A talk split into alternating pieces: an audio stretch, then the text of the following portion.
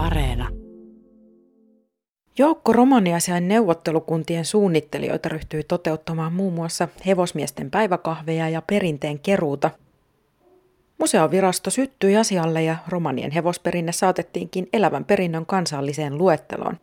Henna Huttu on yksi mukana toimineista.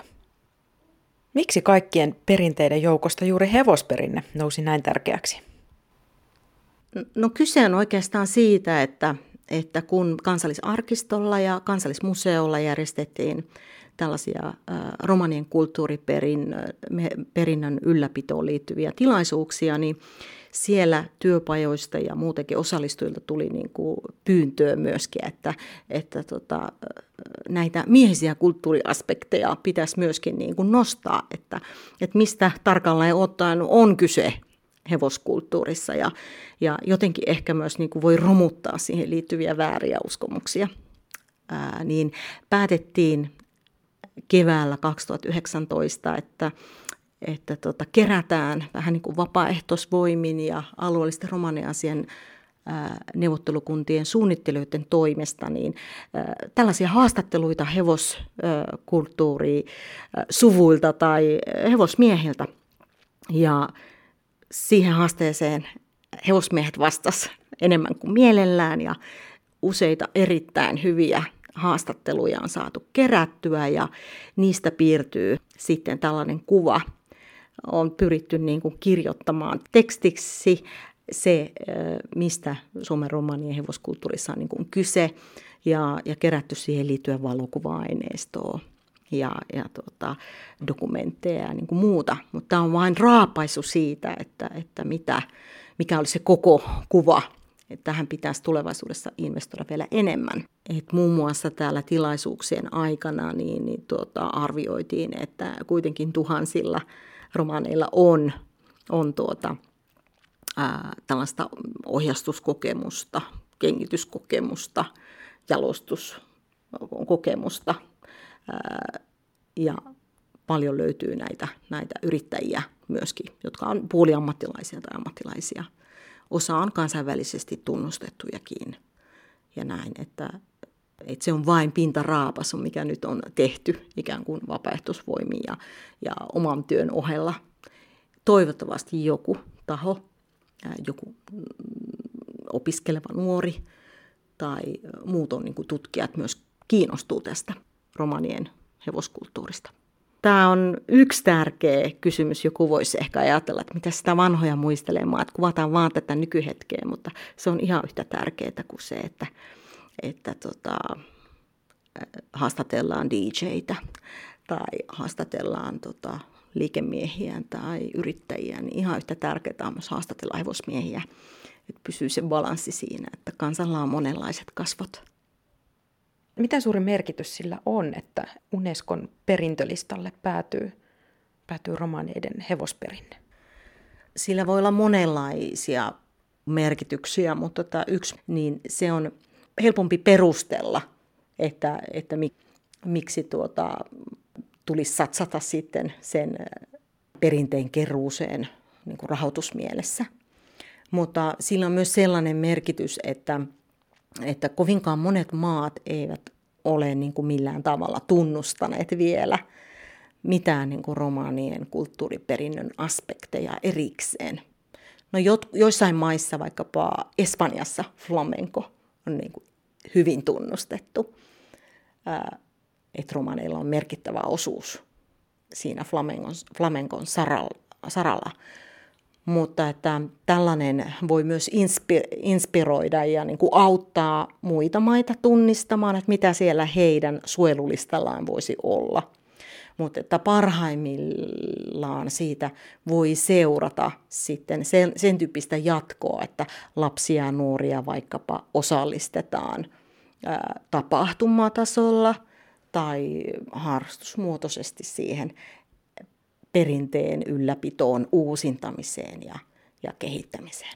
Et näin mä sen näkisin, että, että vaikka toki niin kuin tuolla tavalla niin kuin museo, museolla keruu niin kuin on arvo sinänsä, että sitten kun jonkun mielenkiinto herää vaikka viidenkymmenen tai sadan vuoden päästä, niin löytyy aineistoa, jolla on arvo sinällänsä, mutta kyllä mä näkisin, että sillä voi olla tuota välinearvoa myös, että sieltä löytyy kauneutta ja harrast, harrastuksen niin kuin aihetta ja välineitä ja muuta tällaista. Että se on oikeastaan sitten niin kuin jokaista kansanosasta itsestään kiinni, että mitä sillä halutaan tehdä sillä tiedolla, mihin sitä halutaan käyttää, miten sitä halutaan lähestyä. Mihin tämä kerätty materiaali päätyy? No lähtökohtaisesti äh, kukin haastateltava itse päättää siitä, että kuinka heidän haastatteluaan käytetään. Ja, ja tuota, mutta ne, ketkä antavat luvan, niin yleensä me tallennetaan niin kuin tuonne Suomen Romaniarkistoon, eli Suomalaisen kirjallisuuden seuran arkistoon ne aineistot. Ja se on sillä tavalla hyvä tallennuspaikka, että se on sieltä saavutettavissa sitten myös tulevilla polvilla. Mutta että se on sitten kustakin haastattelusta itsestä kiinni, että miten he päättävät sen jatkokäytön. Eli tota, ja julkisuuden muun muassa. Mutta toki niitä niin kuin asioita ja ilmiöitä voidaan yleisellä tasolla kuvata sen haastattelun perusteella, että löytää sieltä yhtäläisyyksiä ja eroja ja Ja näin, että ja siitäkin voi tietysti sitten sopia, että jos, jos ei halua esiintyä omalla nimellään, että haluukin vaikka puhua anonyymisti, ää, niin, niin sekin on mahdollista. Mitäpäs jos joku kuulijoista haluaa osallistua perinteen tallentamiseen? Kuinka hän voisi toimia? No mä ajattelisin niin, että, että siitä aineistosta ei, ei tarvitse välttämättä luopua, sitä ei tarvitse toimittaa mihinkään, mutta olisi hyvä ottaa yhteyttä alueelliseen neuvottelukuntaan, sen suunnittelijan omalla alueella ja, ja tuota, sopia ihan vaikka kahvit, päiväkahvit ja sitten siinä, siinä tuota, käydä läpi se aineisto, mitä löytyy ja mitä siitä tiedetään. Ottaa ehkä valokuvaa valokuvasta tai, tai ö, kertoa niistä paikoista, missä, missä niitä hevosia on pidetty ja kertoa vaikka niistä hyvistä hevosistakin ja, ja tuota, ihan niistä hevoslinjoista, mitä sieltä niin kuin löytyy. Että sellainen kaikki tieto on niin kuin arvokasta. Ja, ja myöskin ihan kaikki hassut kommellukset ja tällaiset hassutkin sattumukset, niin niitä voi kertoa. Ja sitten kertoja itse voi päättää, että minkä verran hän, hän niitä, niitä anonymisoi, eli kertoo niin kuin ilman nimiä tai paikkoja. Mutta että, että näin, näin voi tehdä sellaista omaa harkintaa siinä, että kuinka haluaa kertoa ja mistä haluaa kertoa. Ja tota, sen voi sitten sillä tavalla osallistua tähän.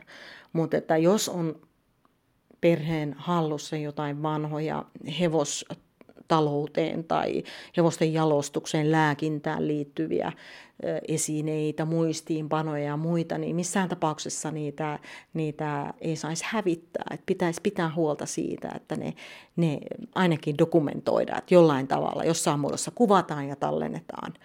Että siitä se sitten niin kuin muodostuu, muodostuu se semmoinen tietovaranto ja, ja tota, säilyy sitten, piirtyy se kuva tästä kokonaisuudesta. Että semmoinen tietoisuus olisi, olisi niin kuin hyvä olla, että niitä on aika paljon myös päässyt tuhoutumaan. Ja, ja tota, esimerkiksi tietyn tyyppisiä kiesiä, kärryjä. Ja sellaisetkin on hyvin mielenkiintoisia, että kun jossain vaiheessa tota, oli tällaisia välivaiheita, että esimerkiksi kärryihin laitettiin ö, paremman puutteessa jo auton renkaat alle. Että sehän on mielenkiintoinen kärry semmoinen, että kun se on siellä vanhan kärryn ja auton välillä. Ja, ja samaten kaikki tällaiset niin kuin hätäapuratkaisut, kun ei ollut oikein, oikein kaikkia niitä tarpeen tavaroita siihen, siihen kärryyn, niin niistäkin tuolla, tuolla kerrotaan, että, että kun jotain rikkoutuu matkalla ja eteenpäin vaan piti päästä, että mi- miten ihmiset sitten teki tällaisia hätäapuratkaisuja ja välineitä. Että, että siellä on niin kuin ollut tämmöistä myös niin kuin kekseliäisyyttä ja oikeastaan olosuhteiden pakko on sitten tuota, saanut sen semmoisen niin kuin älykkyyden esiin, että kun on pakko ollut vaan löytää niin kuin hätäratkaisu. Että tällaistakin on niin kuin hyvin mielenkiintoisia, vaikkei se ehkä täytä sen kaikista hienoimman esineen tai mallikappaleen niin kuin itsen, itsen niin kuin sellaiselle asettamia ehtoja. Ne on niin kuin kulttuurisesti kuitenkin mielenkiintoisia ja kertoo siitä, että kun on ollut köyhää ja pakkorakoon sitten siinä kohti on toimittu. Tämän perinteen säilyttämiseen ja tallentamiseen voi myöskin osallistua sillä tavalla, että jos tietää, että vaikkapa oma suku on, on, on tota, tallentanut paikallismuseoon, lahjoittanut jotain esineitä tai niitä on sinne ö, hankittu, niin, niin tämmöinen tieto on hyvin arvokas, koska, koska tota, nämä romaniesineistöt on aika vaihtelevasti myöskin ö, luet, luetteloitu. Eli, eli sellainenkin tieto on arvokas, että kun tätä... tähän perinteiseen, hevosperinteeseen liittyviä välineitä ja, ja esimerkiksi tuota satulaseppien ja kengittäjien ää, työ, työvälineitä ja kaikkea on, on hajallaan ympäri Suomen. Niin, niin, jos on tieto, että tuo on sen ja sen romani ää, kengittäjän työväline ja hän on sitä käyttänyt ja, ja näin, niin sellainen on hyvin niin kuin arvokasta, että, että tavallaan ää, tuo on sen tyyppistä tietoa, joka hyvin helposti katoaa. Ja silloin se on vaan jonkun kengittäjän, suomalaisen kengittäjän. Sieltä katoaa se romanitekijä, romaniammattilaisen ikään kuin sormenjälki. Niin, niin tällainen tieto on erittäin tervetullutta ja voi ottaa yhteyttä ää, oman alueensa romaniseen neuvottelukuntaan. Ja tehdä tämmöisen vaikka kahvittelualoitteen, että, että pidetäänpäs hevosmiesten kahvit, ja, jossa keskustellaan näistä muistoista ja, ja siitä, että mitä se oli silloin omassa lapsuudessa. Ja nämä keskustelut on ollut hyvin, niin kuin, hyvin tuota, mielenkiintoisia ja inspiroivia näiden eri, eri sukupolviin kuuluvien hevosmiesten välillä. Kun sekä kansallisarkistot että, että kansallismuseo on, on niin kuin tarkastellut sitä aineistoa ja niitä esineitä, mitä, mitä sinne on tallennettu sinne kansallisiin kokoelmiin, niin siellä on, on enimmäkseen naisten ö, tota, asuja ja koruja ja naisten tekemiä käsitöitä. Ja jotenkin tämä aihe, tämä ö, hevosmiestaidot, jotka ovat myös tänä päivänä ihan varmasti hevosnaistaitoja joissain suussa, niin, niin, niin kuitenkin se, että tämä on sellainen niin kuin miehinen, miehinen ala ollut perinteisesti, ja olisi hyvin tärkeää, että myös, myös sitten niitä hevosmiesten käyttämiä välineitä niin kuin tallennettaisiin samassa määrin, että sinne museoihin. Ja museot on hyvin kiinnostuneita hankkimaan, ja se museointi on tapaa myös turvata sen esineen tulevaisuus, että, että se on hyvin ammattimaista, kuinka niitä sinne tallennetaan ja kuinka niitä käsitellään.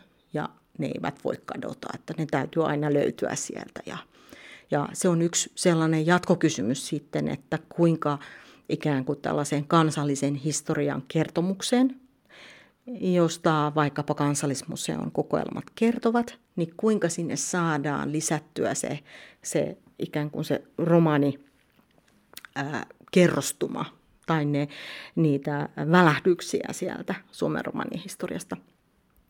Ja se on erittäin tärkeä asia, ja on aika hienoa, että yhteiskunta on sillä tavalla kypsynyt, että ei ole olemassa yhtä kansallista, yhtä ja ainutta oikeaa tarinaa, vaan että pikkuhiljaa myöskin tässä yleisessä historiassa niin saadaan niin kuin saamelaisten ja romanien ja tulevaisuudessa varmasti myös muiden niin kuin väestöryhmien historiaa tuotua entistä paremmin esille. Et historiaa ymmärretään, että se ei ole tämmöinen yksi, yksi kaanon, vaan joka on, niin kuin pysyy ikuisesti samana, vaan sitä voidaan jälkikäteen myöskin hieman tasapainottaa ja muuttaa.